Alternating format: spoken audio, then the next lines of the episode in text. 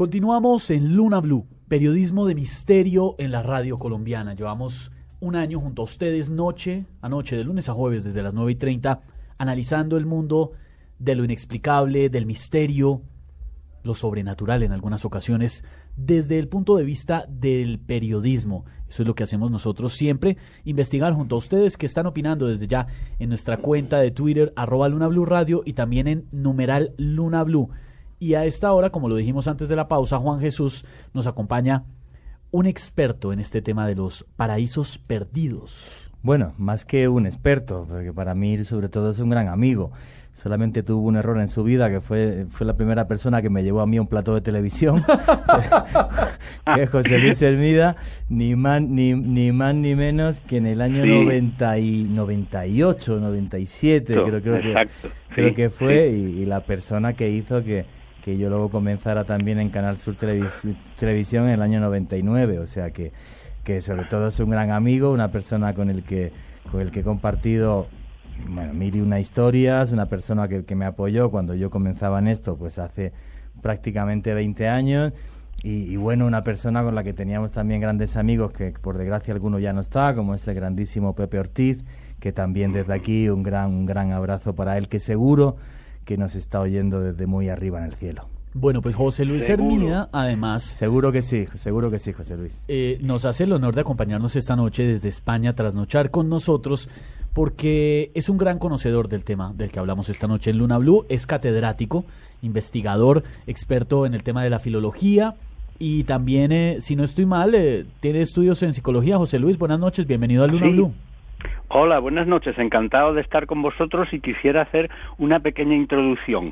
Nunca me arrepentiré de haber llevado a Juanje a la televisión, porque eso ha generado y ha dado en un gran periodista, investigador, amigo, inquieto, mmm, vagabundo por todo el mundo y un hombre encantador como podréis comprobar porque lo tenéis ahí, claro. No, pues como no vamos a nosotros a agradecerle a José Luis que gracias a que a usted se le ocurrió semejante locura, nosotros podemos tenerlo esta noche como un curtido periodista de misterio y que para nosotros es un honor que, que sea el, el director de este programa, José Luis.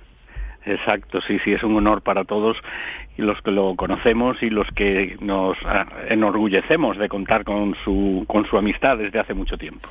Pues muchísimas gracias, José Luis, y, y bueno, que, que, no va a ser un programa, sino que si Dios quiere, pues lo que queremos aquí en Luna Blue es que esto sea tu casa y que por lo menos una vez al mes pues te, te, te, te, tengamos con nosotros y nos ilustres en muchos temas que tú llevas investigando muchísimos años. El tema que nos ocupa hoy, que a mí me parece además eh, precioso, sabes que yo soy un loco de la historia sí. y todos los que están en la sí. mesa, Joana, sí. Esteban también, eh, paraísos perdidos. Pero ¿qué es un paraíso, José Luis? ¿Es un concepto religioso? ¿Es un concepto que aparece en la historia y en la antropología? Exactamente qué sería o qué podemos definir como paraíso. Bueno, paraíso es un sueño. Paraíso es un lugar mmm, físico y mental que se busca. Pero hombres de todas las razas, de todos los credos, de todas las religiones y de todas las culturas creen en una trascendencia, normalmente, en un más allá, en algo que recompense su pasar por esta vida. Y ese algo, ese lugar, es el paraíso. Es una promesa de placer, de gozo, tanto en el plano espiritual como en el material. Es una tierra prometida y existe la leyenda del paraíso en todas las culturas y en todas las religiones del mundo, contraponiendo paraíso con infierno, premio con castigo, luz con sombra, día con noche, salud con enfermedad, y entonces, aparte de que pueda haber, y ahora vamos a analizar a lo largo del programa, una serie de lugares físicos, terrenos, donde pudo estar alguna vez un paraíso, mm, el paraíso es interior, está dentro del hombre, está dentro de cada uno, es la búsqueda hacia adelante, la búsqueda hacia la superación, la búsqueda del hombre cósmico que todos llevamos dentro y que queremos que esa semilla brote para hacernos trascendentes el resto de la vida después de nuestra muerte. Claro, aquí la, la clave sería que es, muchas veces nos obsesionamos con la búsqueda de un paraíso y nos olvidamos del camino, ¿no? Y en el camino y en claro, quién, y en quién somos es. nosotros puede muchas veces estar en el paraíso. Pero lo que tú decías pienso que es muy importante.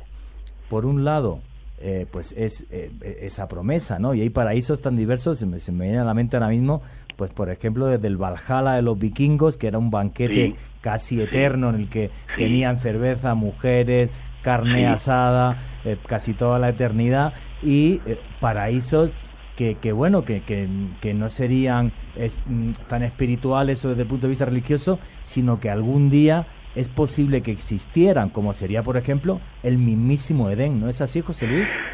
Pues sí, el, Edén sería el, el, paraíso primordial, el paraíso primero mm, para muchas de las personas que nos están escuchando. Eh, en el Génesis nos comentan como habiendo plantado Jehová Dios un huerto en Edén, al oriente puso allí al hombre. Y aquí yo tengo que hacer una, una pequeña mm, salida de tono, si me permitís. Sí, sí. Eh, en realidad, mm, los Elohim son los que llevan al hombre a ese paraíso y entonces hay una teoría preciosa que dice que los Elohim eran seres cósmicos de unas civilizaciones súper avanzadas, intermediarios con ese Dios arquitecto del universo en el que pensamos todos de alguna manera, de una u otra, y que colocan allí al hombre para darle una serie de privilegios y una serie de premios eh, para que luego le puedan evidentemente servir. Allí es donde colocan el árbol de la ciencia del bien y del mal, y allí es donde la serpiente tienta a Adán para que coma la manzana y es expulsado automáticamente del paraíso. Luego algún interés debería haber en que Adán y Eva cumplieran un cometido al estar allí y al someterse a una serie de normas por las que se le permitía estar en el paraíso.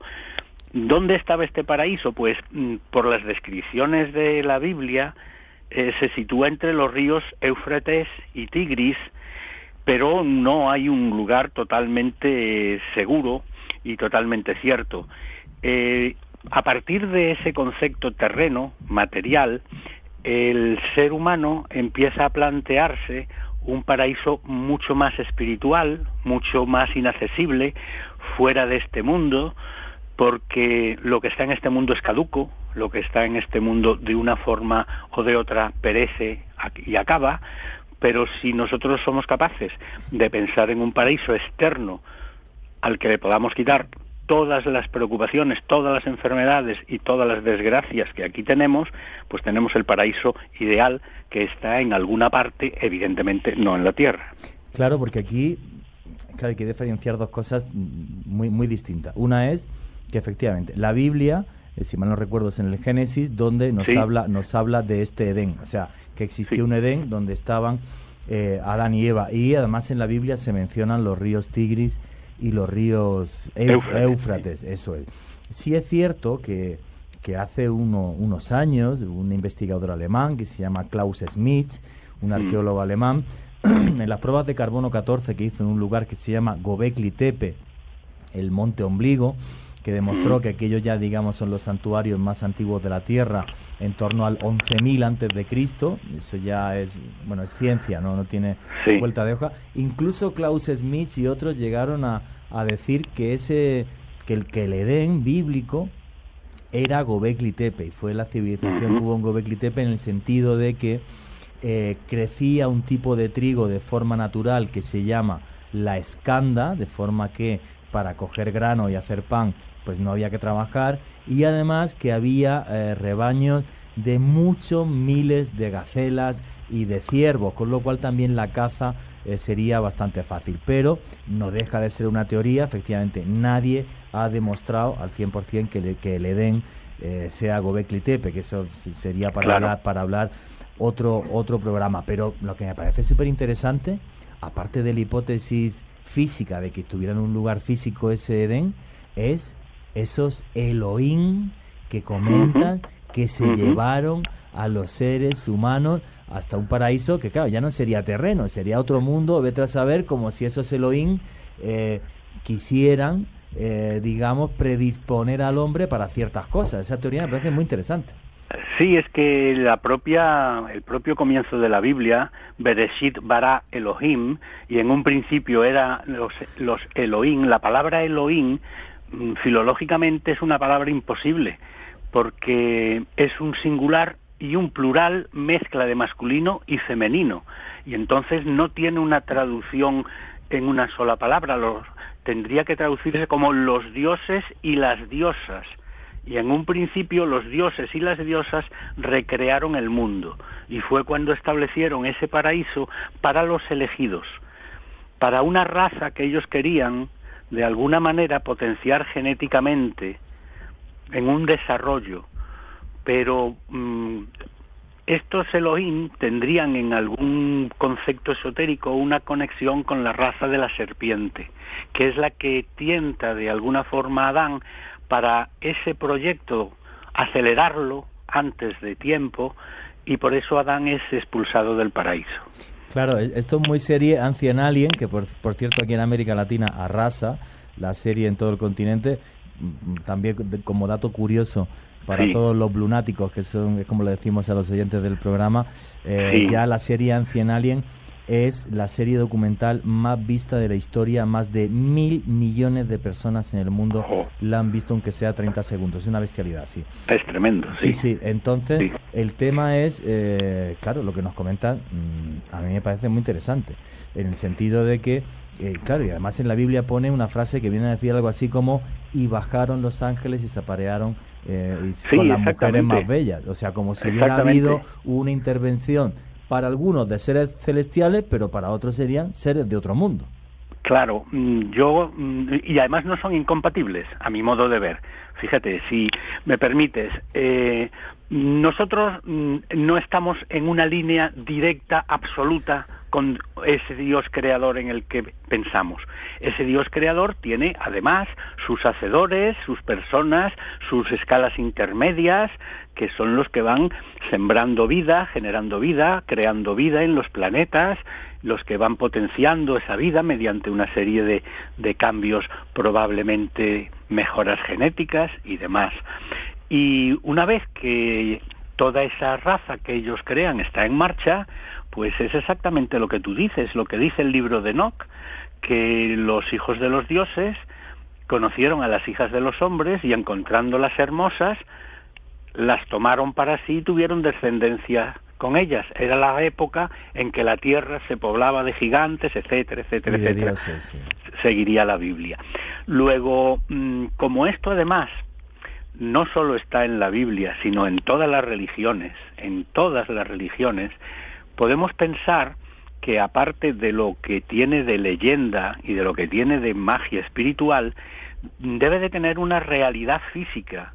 Debe haber habido a lo largo del planeta, ya no digo saliendo de él, sino incluso a lo largo del planeta, una serie de lugares privilegiados donde se reunieran o donde se protegieran del resto del mundo una serie de iniciados, de conocedores de los destinos de la humanidad para en esa especie de zona de protección desarrollar sus planes hacia el futuro. José Luis, pero en, en ese caso, del eh, punto de vista religioso del que estamos hablando, ¿por qué el ser humano tiene la necesidad de pensar que hay un lugar más allá, un lugar eterno, utópico, a donde puede ir el que se portó bien o el que se arrepiente? ¿De dónde le nace esa necesidad al ser humano? De, de la finitud del ser humano. El ser humano es finito, sabe que va a morir, y entonces toda su lucha y todo su afán es la trascendencia, quiere trascender, no quiere morir, no quiere que su vida acabe. Entonces, de una manera u otra, eh, busca mm, excusas, digamos entre comillas, para pensar que la vida no acaba, que la vida sigue y que según tú has tenido un comportamiento de búsqueda positivo o negativo mm, tendrás una recompensa. Porque es que es una cosa socialmente lógica. Hay personas que sufren mucho en la vida y otras que no. Y mm, psicológicamente se necesita una balanza que equilibre la justicia o la injusticia que, que se ha vivido. Y esa balanza tiene que ser trascendente tiene que estar fuera de nosotros ese lugar esa persona que equilibre la balanza, tiene que estar fuera de nosotros, porque si está dentro, está limitado a un tiempo, a un espacio, a unas condiciones meteorológicas, a unos conocimientos científicos, pero nada más. Y el hombre, mm, la lucha desde que nace es trascender, no morir, el buscar el más allá, la vida después de la vida, la vida después de la muerte. Y entonces eso obviamente tiene que tener un premio un castigo según tú te has desenvuelto en este nivel de, de vida. O sea, es, un, es una idea mm, mm, puramente psicológica, vamos a ver. Yo no estoy diciendo que haya que creer o no creer, pero es una idea de casi casi atámica en el ser humano desde el principio de los tiempos. Sí.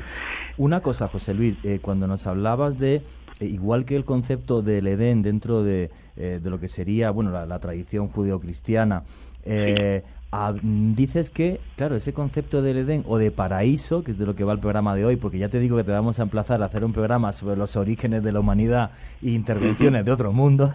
Eh, cuando queráis. Seguro. es un eh, placer. Claro, eh, ese concepto de paraíso, lo que tú has dicho, o sea, es como si hubiera habido grupos de elegidos y de ahí serían los diferentes paraísos. Entonces que hay por ejemplo pues dentro de los celtas se me ocurre el, el Avalon o por ejemplo en, el mundo del Tíbet eh, el Agartha aunque me imagino que tú sabes mucho más de esto que nosotros. Bueno, no, no, más que vosotros no, sé algo porque mm, bajo un punto de vista incluso psicológico he estudiado el concepto de, de, paraíso en la mente humana y cómo se ha ido llevando a cabo en cada, en cada religión. Entonces, tú mencionabas hace un momento muy bien el paraíso celta el paraíso celta se llama Tirnan Og, que es la tierra de la juventud, y eso ya nos lo dice todo. O sea, ¿cuál es la tragedia del hombre? Deteriorarse, envejecer y morir. Pero si es lugar, si es capaz de alcanzar un lugar donde esa muerte se detiene, pues entonces todo el pleno sentido de ser del hombre pues se hace mágico, renace. Entonces ese paraíso que era una, una tierra que se situaba, claro, es celta, ¿eh? se situaba más o menos por Irlanda, estaba gobernada por la reina maga Cesair, eh, y en ella vivían los tuatas de Danán, que eran unos seres curiosamente también como los Elohim de raza divina, eran unos magos de raza divina y su talismán era la piedra de Fal, que entronca un poco con el mito artúrico, porque era una piedra que gritaba cuando se sentaba en ella el, el legítimo rey de, de, Irlanda. Cuando los tuatas de Danán, los seres que venían del más allá, del cielo, de los confines de la tierra, se fueron, pues se llegó a crear una región mágica en el occidente que se llamaba Macmel o Llano de la Alegría, que es lo que luego se identificó como el lugar donde habían vivido los Tirnan O y era la tierra de la juventud. En esa tierra de la juventud, curiosamente, como en el paraíso, no se envejece, los siglos se cuentan por minutos, las flores son eternas, por los ríos corre hidromiel. ¿Te acuerdas que hace un momento tú decías que en el paraíso había ciervos, había mm, todo tipo de trigo, que no había que hacer ningún esfuerzo para sobrevivir? Pues en el paraíso celta lo mismo. Las mujeres eran de una extraña belleza. Esto es un poco machista, comprendo, porque los mitos empiezan hace mucho tiempo. Me imagino que los hombres también. En la mitología sajona, tú la has identificado muy bien como, como Avalón, eh, como la tierra de las manzanas, la isla de las manzanas, el punto final a donde hay que llegar. Y aquí nos volvemos a encontrar otra vez con el mito de la manzana del antiguo paraíso judeocristiano, del antiguo Edén. Aquí la manzana no es un elemento tentador, aquí la manzana es un elemento de sabiduría. La manzana representa, probablemente como en el Edén también primordial, representa la sabiduría. Lo que pasa es que Adán fue castigado por comerla, por querer saber más de la cuenta. Y aquí la sabiduría pues se ofrece al que la coja del árbol, ¿no? Eh, es un tema muy muy curioso porque esto se nos va a ir repitiendo y el tema de la manzana en muchísimos en muchísimos otros lugares en, en el Shambhala y en el Agartha sí, pero no una, hay manzanas. Una, cosa, antes, antes de, de, pasar de mito, porque me parece muy interesante, en el fondo, lo que a mí me parece súper destacable de lo que nos acabas de contar de ese Tirnan Og, eh, que luego en la tradición sajona se convierte en el Avalon, es que otra vez, igual que en nuestro Edén, los hombres y los dioses vuelven a convivir juntos. En este caso, en este caso esos tuatas de Danan, que además creo que tenían unos poderes sorprendentes, casi que tiraban como rayos láser y hacían Exactamente, cosas eran magos increíbles. Con unos poderes cósmicos que no pertenecían a esta tierra, eran magos divinos, evidentemente, venían de otros lugares. Y, y es casi, si te das de cuenta, como tú acabas de apuntillar muy bien, es una copia en el concepto básico del Edén de la mitología judeocristiana. ¿sí? Qué bueno. Y entonces, si nos vamos al, al Tíbet, ¿qué nos encontramos en el Tíbet? Que es la pues, tierra del Shambhala o, o el Agartha. Exacto. El Shambhala y el Agartha, que aquí estos sí son paraísos materiales. Estos son más materiales, son más físicos. O sea, mm, se piensa que de alguna forma el Shambhala y el Agartha, como el Shangri-La, son lugares que están protegidos por una orografía totalmente hostil hasta que se llega al valle mm, totalmente privilegiado donde vuelan palomas, donde corren los ríos, donde hay un color verde sorprendente y que es una residencia para los iluminados espirituales, es decir, para esos dueños del mundo, esos dueños del mundo espirituales, y se sitúa en las montañas Tiendang, que la traducción son las montañas celestes, porque también tienen conexión con el cosmos y con lo que viene de arriba. Se identificó en algún momento con, con el conocido mitológico reino del Preste Juan, que era un rey sacerdote, eh, que fue el mito, además, curiosamente, fíjate, fijaos, que alentó a los cruzados a ir a Tierra Santa porque ellos esperaban encontrar de alguna forma a ese rey sacerdote mm, con una inmensa sabiduría que era el, el preste Juan. Se ubicaba evidentemente más allá de Persia y Armenia. Curiosamente, el preste Juan parece ser que existió de alguna manera, porque eh, envía un mensaje manuscrito al Papa Alejandro III.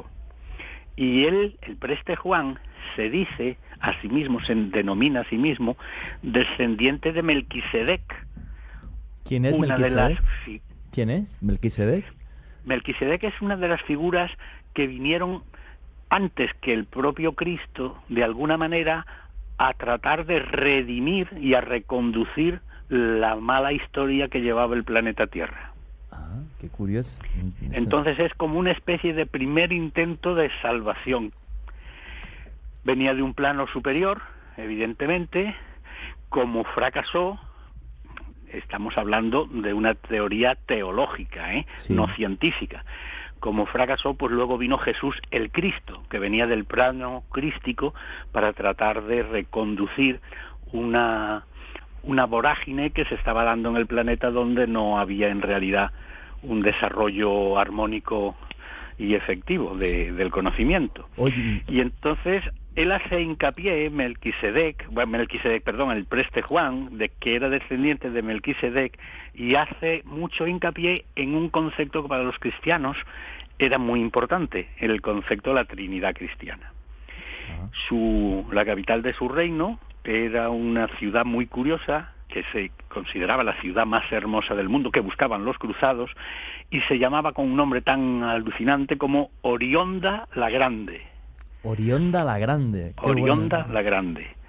Por eso te digo que eran paraísos materiales, se, situaban en las montañas de Tiendang, por ejemplo, que existen, las montañas celestes, ¿eh? y, bueno, mm, lo, en aquella época los cruzados lo tenían como, como meta total y absoluta, llegar porque aparte de, de las posibles riquezas que allí habría, eh, era alcanzar el conocimiento y alcanzar eh, una especie de reconocimiento del paraíso en la tierra, que entronca un poquito, si hablo muy mucho me, me paras con... No, no, te, no, te, preocupes. Con, que, que no hay problema ninguno. No te preocupes. Es que me emociono a veces un poco cuando estoy contando esto, ¿no? Oye, sí quería, sí quería preguntarte una cosa, ¿no? O sea, eh, bueno, yo he llegado a, escuchar igual, ¿no? Lo del Preste Juan es un tema es súper interesante, súper interesante efectivamente por, por, esta carta manuscrita que tú comentas de, del Preste Juan. Hay quien comenta que es posible que este reino existiera en la India, en concreto en la región de Goa. Pero retomando otra vez el tema un poco también de estos paraísos, de, sobre todo del Shambhala, de Lagarta, de Shangri-La, que creo que Shangri-La es un poco distinto, lo que en un momento una vez leí dentro de, todo lo que era la cultura tibetana, era como, lo, como los tibetanos, eh, eh, que bueno, la religión tibetana, el budismo desciende del, del, hinduismo, ellos piensan que la, que la tierra eh, bueno, pues tenía siete chakras, como si fuera un ser vivo más. Sí, ser humano, sí. Eso, y uno de esos siete chakras era una gran roca, era una piedra que eh, daba cierto brillo, sí que estaba en estas montañas que tú has comentado, y esa piedra marcaba en ciertas noches eh, lo que podría ser la entrada a este Shambhala, Agartha o Shangri-La. Es más, hasta, hasta, tal punto el tema de las piedras en la, en la, la mitología hindú y en la cultura hindú eh, es tan tan real que lo podemos ver, por ejemplo, en la segunda película de Indiana Jones, en la del Templo Maldito, cuando aparece lo que se llaman las piedras de Ankara. Bueno, pues esas piedras de Ankara están basadas en realmente las siete piedras que eran los siete chakras de la Tierra. Pero, otra vez, una cosa curiosa es la pregunta que te quiero hacer. Porque, si mal no creo, en el Shambhala y el Lagarta pues eran también un poco, un, para, un poco paraísos envenenados, porque si salías de ellos, envejecías automáticamente y morías. ¿Cómo era eso? Exacto, exacto. Tanto es así, tanto es así, que sobre todo el Shangri-La, que se identifica casi exactamente con el Agartha, que era que con el Shambhala, perdón, que era una lamasería oculta en el Tíbet, que es un lugar real porque fue descubierto por Conway. O sea, ah, llegó un momento, hay una película que se llama Horizontes Perdidos, me parece que es, o algo así, donde narra exactamente lo que tú dices. Entran a través de una cueva muy extraña en, una cadena montañosa, cruzan por la cueva, la cadena montañosa, y entran en un paraíso, en un valle mágico, perfecto, donde eh, la fertilidad es extraordinaria. La película se llama Horizontes Perdidos, eh, se basa en una novela de que pues allí la paz y la armonía reinan perfectamente. Los antiguos budistas lo llamaban la fuente de la sabiduría eterna y la vida era, si no infinita, sí muy, muy, muy larga, pero tenía la maldición que tú dices. Una vez que entrabas, si se te admitía la entrada, que era muy difícil porque curiosamente esto es ya un concepto esotérico que no tiene nada que ver con lo científico, pero a lo mejor algún día descubrimos por qué.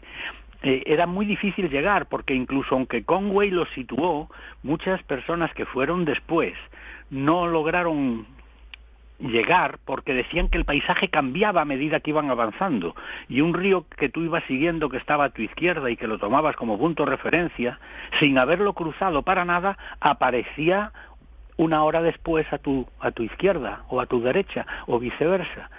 O sea, el paisaje cambiaba, es como si se cambiara la forma del paisaje para proteger el camino que llevaba a la cueva que entraba en, en, el, en el paraíso perdido. Como si ese paraíso se protegiera para que solamente los, los, los, iniciados y los, que, y los que sepan ver las señales sean capaces eh, de entrar ahí. Qué, qué, tema más bonito. Pues no sé si algún día llegaremos a, a conocer el, el, tú eres un hombre viajero. Sí. Tú eres un hombre viajero. Viajas por todo el mundo. Yo no descarto que algún día tú te vayas, lo que pasa que ya no podrías igual volver, porque en cuanto salías de allí, todos los años se, me, se te echaban encima, ¿sabes? Sí. El envejecimiento y, era, era tremendo. Eh, hombre, a título particular, vamos a ver, o sea, yo no, no puedo decir que he estado en, una búsqueda eh, real de, un paraíso. Yo sí he estado en varias búsquedas, muy en mi perfil, completamente local, eh, de, no de, no de paraísos como los estás describiendo tú, pero sí de, de lugares que serían un tesoro, pero no paraísos. O sea, por ejemplo, el tema del dorado famoso, yo, yo, sí, yo sí hice una expedición no buscando, bueno, el dorado que es que, como bien sabemos todos, estamos en Colombia, bueno, pues tiene su raíz en los mitos del lago Guatavita. En, mi, en mi caso estuve buscando un dorado que es el dorado de, eh, de Panamá, que es el oro del Tacarcuna, en concreto el oro del Tacarcuna, que no sé si alguna vez lo he comentado en el programa, bueno, pues fueron seis días de expedición por la selva del Darién, justo una época en la que estaba muy peligroso porque por desgracia las FARC entraban en, en territorio panameño hasta el punto de que la estación eh, biológica del Darién tuvo que ser abandonada por, por los científicos. Yo pernocté en aquella estación biológica y seguí más hacia la frontera de Colombia. Eh, y, hubo una cosa que es muy curiosa, ¿no? Porque ahora mismo, digamos, como, como periodistas, como escritores, pues estamos hablando de esto, eh, pero cuando uno se mete en, en esos mundos, y lo comento, lo comento de la siguiente forma.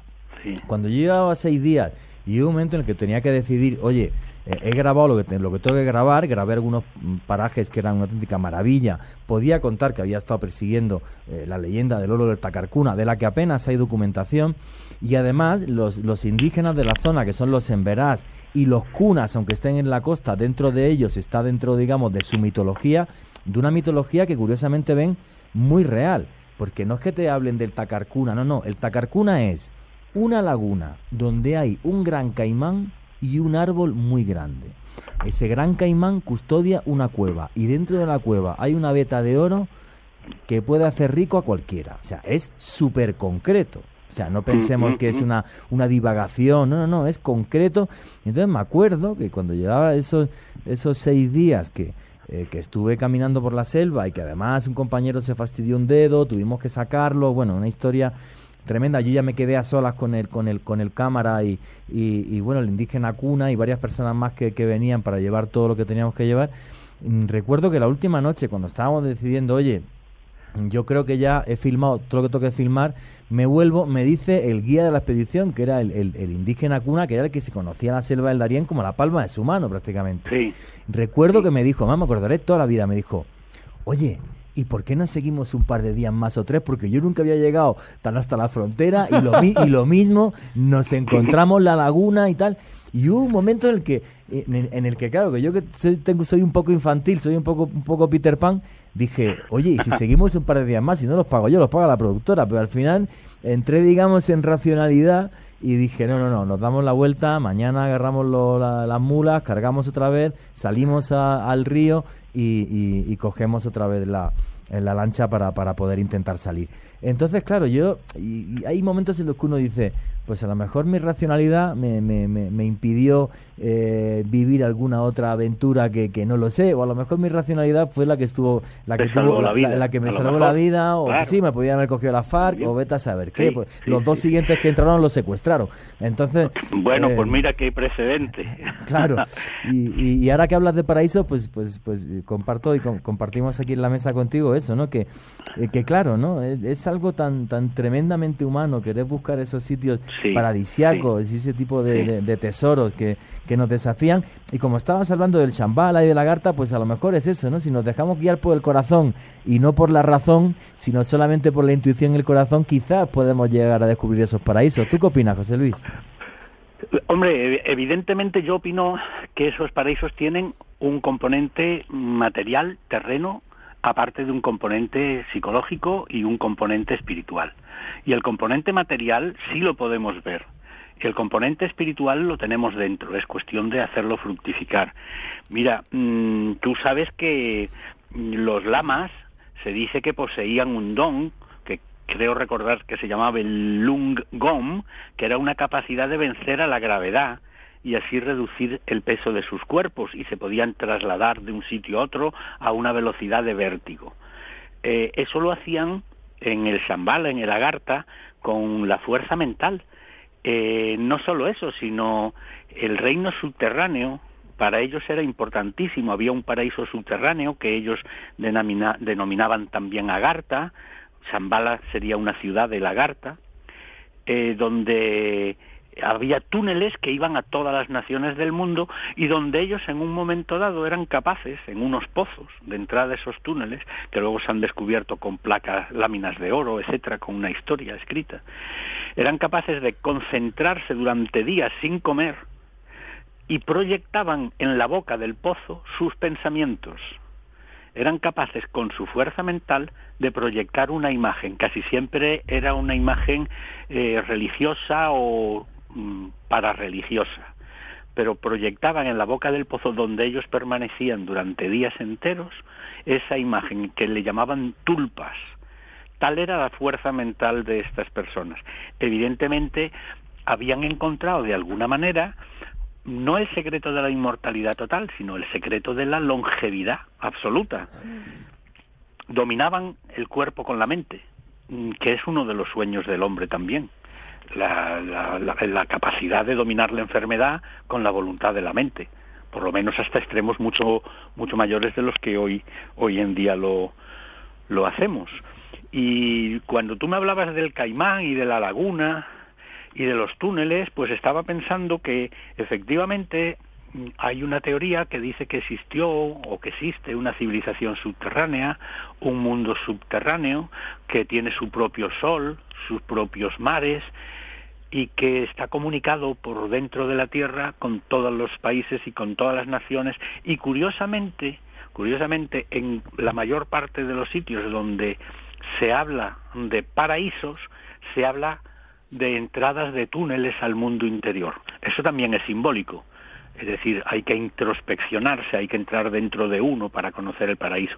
Pero te quería hacer también una pregunta. Tú has señalado una cosa muy importante, una piedra que brillaba y que relucía.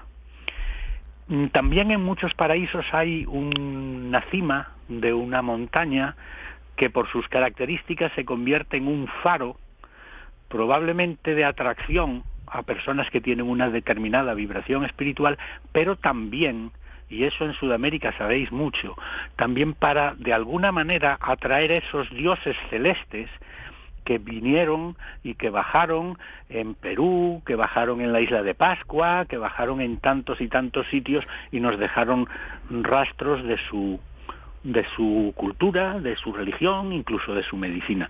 Esa piedra, ¿te has encontrado alguna vez aparte de la que tú has mencionado, con que alguien te haya dicho, pues hay una montaña de esmeralda, una montaña de diamante. Lo, que, lo que sí tenemos aquí en Colombia, muy, muy cerca de Bogotá, y del que hemos hecho ya varios programas, eh, es una puerta eh, para los dioses dentro del mundo muisca, que es la peña, la peña de Huayca.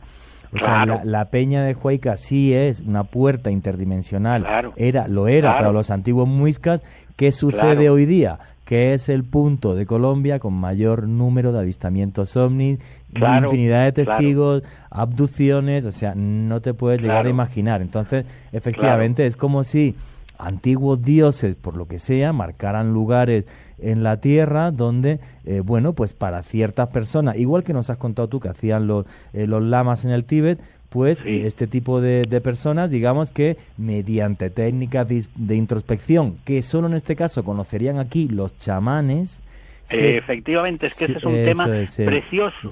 los curanderos, los chamanes, sobre todo los chamanes, eran iniciados, eran en muchos casos auténticos iniciados en el conocimiento. Se puede, se puede llegar a ver eh, esos dioses. Y aquí, bueno, es que la Peña de Huayca es el más famoso, pero por ejemplo aquí en Colombia, tanto en San Agustín, eh, por ejemplo, como en Ciudad Perdida, también serían puntos que nos están marcando los dioses. Cosa distinta además ya también las selvas, las selvas amazónicas de este país, que espero recorrérmelas poco a poco y que, y que, bueno, me imagino que también tendrán muchísimos marcadores para las etnias que viven allí. Es que estos jardines, pues obviamente le ofrecen a, a uno cosas maravillosas, o sea, cualquiera, cualquiera quisiera llegar allá, conocer si realmente lo que cuentan es real.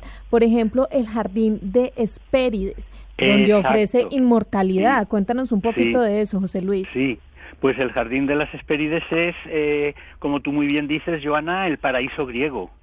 Eh, allí también está, curiosamente, el árbol de las manzanas de oro Ah, de ¿Eh? nuevo las manzanas. Nuevamente las manzanas. Ya tenemos otro paraíso, pero este, las manzanas ya no son de sabiduría, son de oro. Las manzanas son de oro. El propio Hércules, hijo de Zeus, busca este paraíso donde encontraría el árbol de las manzanas. De ahí vienen los doce trabajos de Hércules que todos conocemos como leyenda, que no eran ni más ni menos que doce pruebas iniciáticas para poder entrar en ese paraíso. Mm, Hércules tiene que matar al dragón, tenemos una similitud con la serpiente, ¿verdad? Sí. Mm, tiene que matar al dragón que protege el árbol donde están las manzanas. Ese árbol, y, y, una vez que llega ese árbol, regala las manzanas a Atenea, que es la diosa de la sabiduría. Volvemos a encontrarnos la manzana relacionada en los distintos paraísos, Avalon, el Edén, con la sabiduría. Y esta las devuelve al árbol. Minerva, que era sabia, Atenea, bueno, Palas Atenea, Minerva, las devuelve al árbol. La manzana es, por lo tanto, el saber oculto, el saber que muerde, que muerde Eva y que muerde Adán para llegar a un conocimiento superior que los dioses le tenían de momento mm, prohibido, alcanzar ese conocimiento. En la tradición milenaria de todos los pueblos existe la manzana como búsqueda, como objetivo, como encontrar y como resto, como resto mm, dejado por los maestros del cosmos. Claro, es que eso es, lo que me parece, es lo que me parece muy curioso. O sea, que es que en todas las culturas antiguas que nos estás describiendo en el programa de hoy, en todas el mismo se repite, el mismo mito se repite. Vale, e, e, es un paraíso, pero al final los hombres viven con los dioses hay, manza hay manzanas que simbolizan el conocimiento. Hay inmortalidad. Y hay también una maldad, un, mal representado siempre por una serpiente. Pues qué curioso, ¿no? Que, que muchas veces el mal no es ni más ni menos que mm, trastocar planes, ¿vale? No es que a lo mejor hubiera un concepto de maldad al morder la manzana para una rebelión contra no en este caso Dios, no, contra los dioses, es que probablemente al conseguir ese conocimiento, Adán quería poner en práctica pues una serie de, ritos y una serie de cosas y una serie de evoluciones probablemente genéticas, ¿eh? fíjate lo que te estoy diciendo, para mejorar la raza. Y estaba en desacuerdo con los, con los dioses celestes el momento. Y entonces por eso fue castigado, por, por esa especie de soberbia de no querer acatar el, el impas que le habían puesto, ¿no? Pero curiosamente vuelve en Esperides la, el mito de la manzana. Mm, eh, hay, otra, hay otros mm, paraísos o civilizaciones perdidas, eh, como la Atlántida, por ejemplo, como Mu, como Pascua o como Tartesos, que el mito de la manzana lo tienen un poco más sublimado, no, no es la manzana como fruta de un árbol. Y otra, una, una, una, pregunta de, de, otro de, estos paraísos, hiperbórea, ¿qué es hiperbórea, José Luis? Ah, sí, pues hiperbórea es la gran isla del norte, eh, su capital era Tule, no sé si tú de pequeño tú eres mucho más joven que yo, leías los tebeos del Capitán Trueno. Sí, hombre, alguno, alguno leí, alguno, leí. Que es la capital de Hiperbórea. Eh, la palabra Tule mm, se deriva de, Tule con H se deriva de Tule y se relaciona, pues se ha relacionado con varias ciudades, Tulón, Tulle, Tolosa, hasta con Tula en, en México. Y Hiperbórea era una de las regiones que se salvó, curiosamente, del diluvio universal, lo que le lo que le puso a su disposición, lo que puso a su disposición una evolución muy rica, se sitúa en Groenlandia y curiosamente también volvemos a ver aquí la piedra. ¿Qué te iba a decir? Eh, Está rodeada José Luis, una de cosa, piedras de cristal. Esa hiperbórea, o sea, sería igual que hemos hablado de eh, antes del Avalon o el, Tin, el Tirnan Og, eh, pero para los pueblos más al norte, lo que serían luego los pueblos de los que nacen los, vikingos y toda esta gente. Exacto, Groenlandia.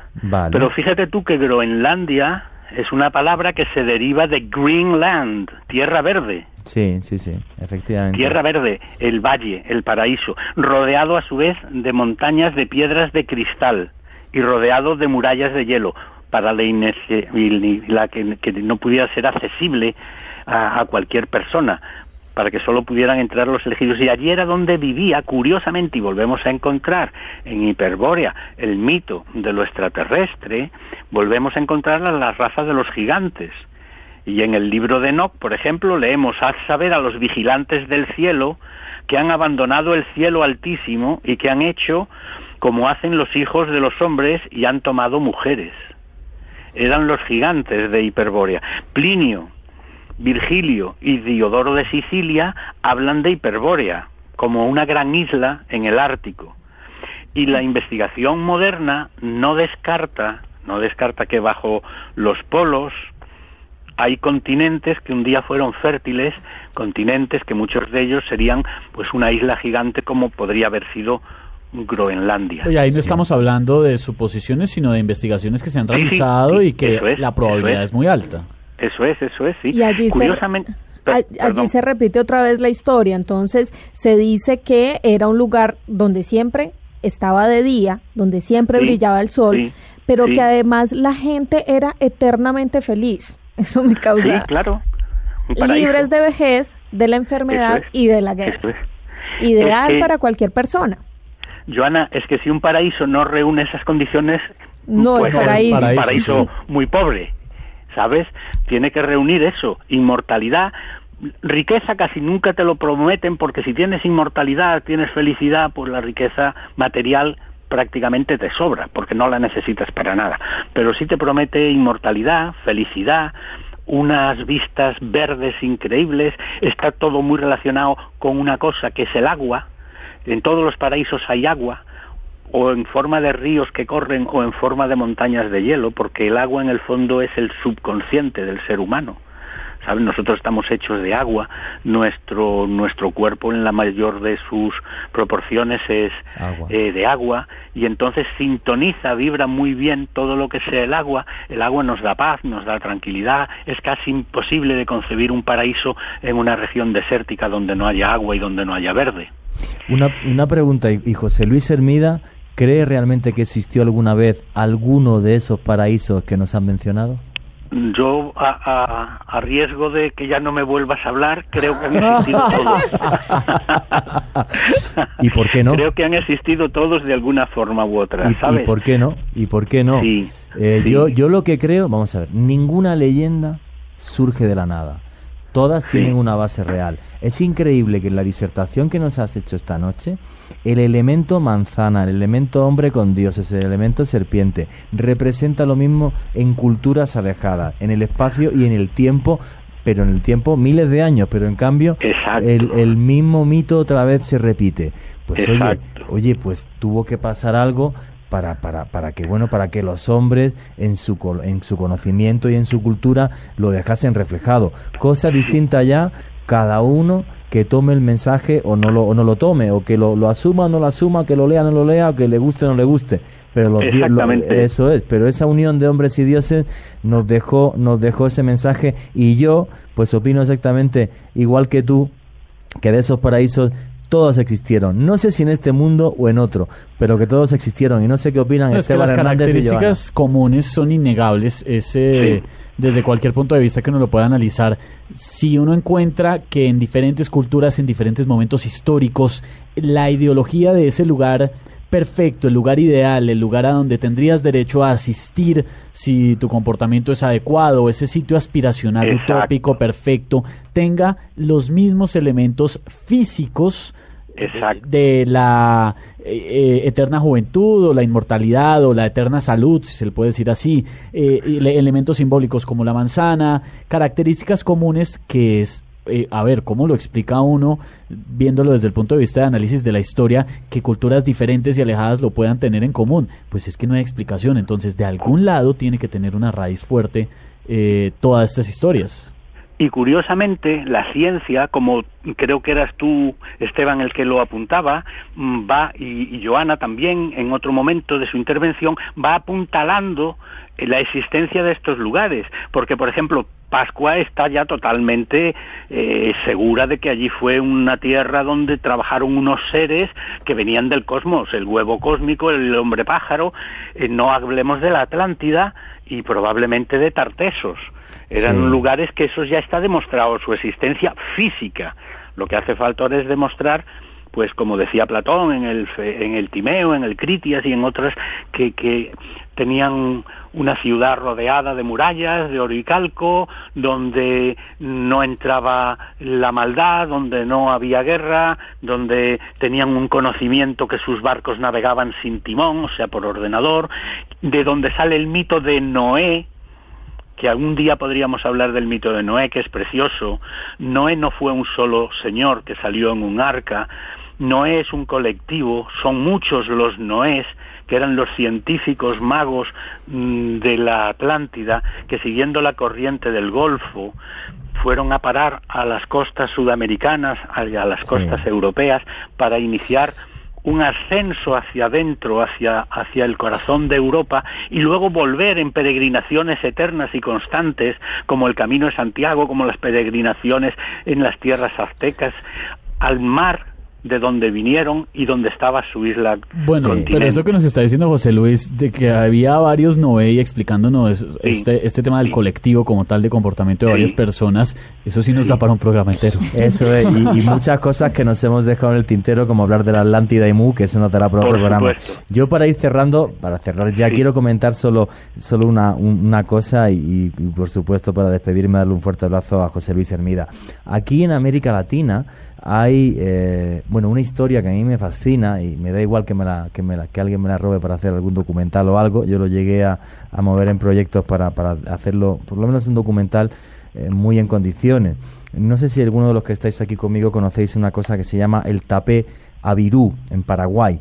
Bueno pues en Paraguay hace como más de mil años nadie sabe por qué eh, los guaraníes salieron de la selva buscando una cosa que se llama el ibí Marae, la tierra sin mal. Bueno, pues ese camino que hicieron buscando la tierra sin mal, eh, que llegó una tierra en la que no había crimen, ni delito, ni dolor, ni sufrimiento, donde no había hambre, eh, donde todos los hombres eran iguales, ese mundo utópico salieron buscándolo, llegaron haciendo el camino hasta las costas de Brasil, que es lo que se ha recuperado, se está recuperando hoy en una, bueno, en una, en un esfuerzo cultural enorme, bueno, por, por esa peregrinación eh, y para, para el turismo, y acabaron incluso algunos de esos caminos llegaban hasta, hasta Bolivia. Hay una cosa que es muy curiosa de esa historia, que a mí me fascina y que algún día me gustaría, me gustaría vivir y escribir, eh, y es que siglos más tarde, cuando el mito se olvidó, surgió un mundo de utopía en ese camino que son las misiones jesuíticas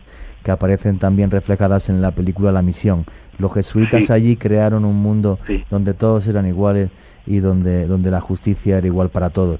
Entonces, bueno, pues yo creo que lo que nos ha puesto José Luis Hermida encima de la mesa es eso, que todos tenemos que caminar para buscarnos a nosotros mismos y lo de los paraísos son una excusa, ¿no? Simplemente están ahí, pero todos tenemos que caminar y, buscarnos a nosotros mismos para, para hacernos cada día un poquito mejores, que es el... ¿Y sabes cuál es la clave para buscar el paraíso? ¿Cuál?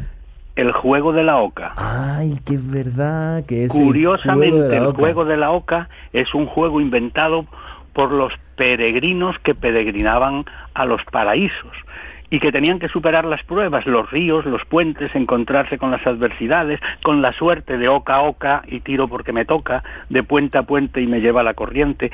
Mm. Y había que entrar con el número exacto, había que pasar, trascender a la muerte, que es una de las últimas casillas, y entrar en la casilla central de la Oca que se identificaba con el Jardín de las Hespérides, Avalón, la Isla de las Manzanas. Tenías que entrar con el número exacto, es decir, con el conocimiento mágico preciso y con la preparación integral de hombre espiritual, espiritual no quiere decir religioso, ¿eh? quiere decir de hombre evolucionado, tenías que entrar con el número exacto para poder ganar y llegar a esa casilla final.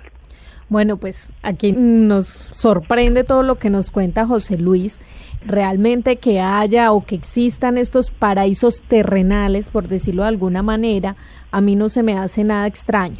Pero si algo nos queda claro con esta entrevista es que el paraíso también es interno y lo tenemos que buscar, así de sencillo. Joana, ¿usted cree que estos sitios pudieron haber existido? Yo sí creo. Sí creo, y mire que en toda, casi todas las historias que nos contó José Luis planteó como una geografía de esos de esos sitios, entonces puede suceder. Yo sí creo que sí. Sí, eso cualquier día mm, Juan G lo echa todo por tierra porque lo descubre. no paraísos misteriosos, ni mágicos, ni nada. Dice, sí, hombre, si esto está aquí, yo conozco al lama y, conozco a, no creo, los sacerdotes y a los, pongo siempre, hermanos del cosmos. Pongo siempre el mismo ejemplo. He buscado el Santo Grial de verdad en Francia, busqué el oro del Tacarcuna, eh, y bueno, y, muchas y muchas más locuras que que casi ni recuerdo. Y, y el día este eh, que, que decidí volver, cuando cuando estaba en la selva del Darién me pasó una cosa que fue muy muy curiosa. Yo tenía uno, bueno, mi, mi pierna izquierda estaba triturada por una cosa que se llama la coloradilla, aquí también en Colombia la hay y es como, bueno, pues te, te, pica mil veces y a mí me picó, me trituró, me trituró un pie, se me hinchó el pie, me tenía que curar con agua con amoníaco. Entonces recuerdo que me estaba fumando un cigarro y empezó a llover en, la, en medio de la selva y estaba debajo de, de unos trozos de, de, metal en las afueras del campamento biológico que había para, para investigar el águila arpía, que solamente se da ahí. Y, sí. y entonces recuerdo que de repente vi una mariposa morfo en, son enormes, de color azul metálico y tienen detrás dos ojos, eh, sí. pasar por la selva y dije, no voy a encontrar nada, ni el Tacarcuna, ni el Santo Grial, no voy a encontrar las minas del Rey Salomón, nada. Ahora, qué maravilloso vivir y qué hermoso es lo que hace Dios creando ese tipo de cosas. Ese es Entonces, el auténtico paraíso que decía Joana. Sí, sí. Empezando por reconocer el paraíso interior. Si a eso le añadimos la idea que yo tengo, por lo menos, que somos trascendentes, que la vida no acaba con la vida, sino que hay otra posterior, no sé cómo, ni dónde, ni cuándo, pues el paraíso lo tenemos servido de alguna manera. Tal vez lo esa, que hacemos ahora es añorarlo, nada ta, más. Tal vez esa es la motivación que tenemos desde siempre, desde hace miles de años, pensar en ese lugar ideal, en ese lugar perfecto al que podríamos tener acceso en algún momento, sea en, el, en esta tierra, en otra tierra, pero ese misticismo alrededor de querer buscar y llegar a ese lugar utópico, pues nos alimenta y nos lleva también a mejorar como personas. Es lo que indirectamente nos conduce, si queremos o aspiramos llegar a ese paraíso, a ese Edén o a como se le conozca en diferentes culturas, pues sabemos que primero tenemos que crear un paraíso interno y, y, ser un paraíso cada uno como personas. José Luis Hermida nos acompañó esta noche en Luna Blue, nos ha hecho un gran honor desde España para Tenéis poder entender un este tema. lunático más aquí. Pero por favor, no, y gracias muchísimas además gracias, muchísimas por, gracias. por pegarse esta trasnochada, José Luis.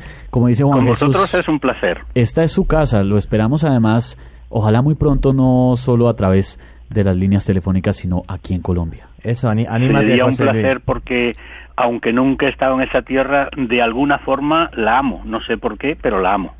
Pues La por lo que conozco de ella. Me parece una tierra muy, muy fértil, muy mágica, muy llena de, de vida, de imaginación y de misterio. ¿Sabe qué pasa, José Luis? Este es el paraíso al que usted tiene que venir a investigar. Claro, pues sí, no, no, no me extrañaría, no me extrañaría nada. Un abrazo muy grande, hermano. Eh, gracias por ser un lunático más como nosotros. Tiene ya muchos, muchos miles de amigos aquí en Colombia, que es la gente que escucha este programa. Y contamos contigo. Dentro de unas semanitas te, te estoy otra vez timbrando. Cuando tú quieras, espero no decepcionaros.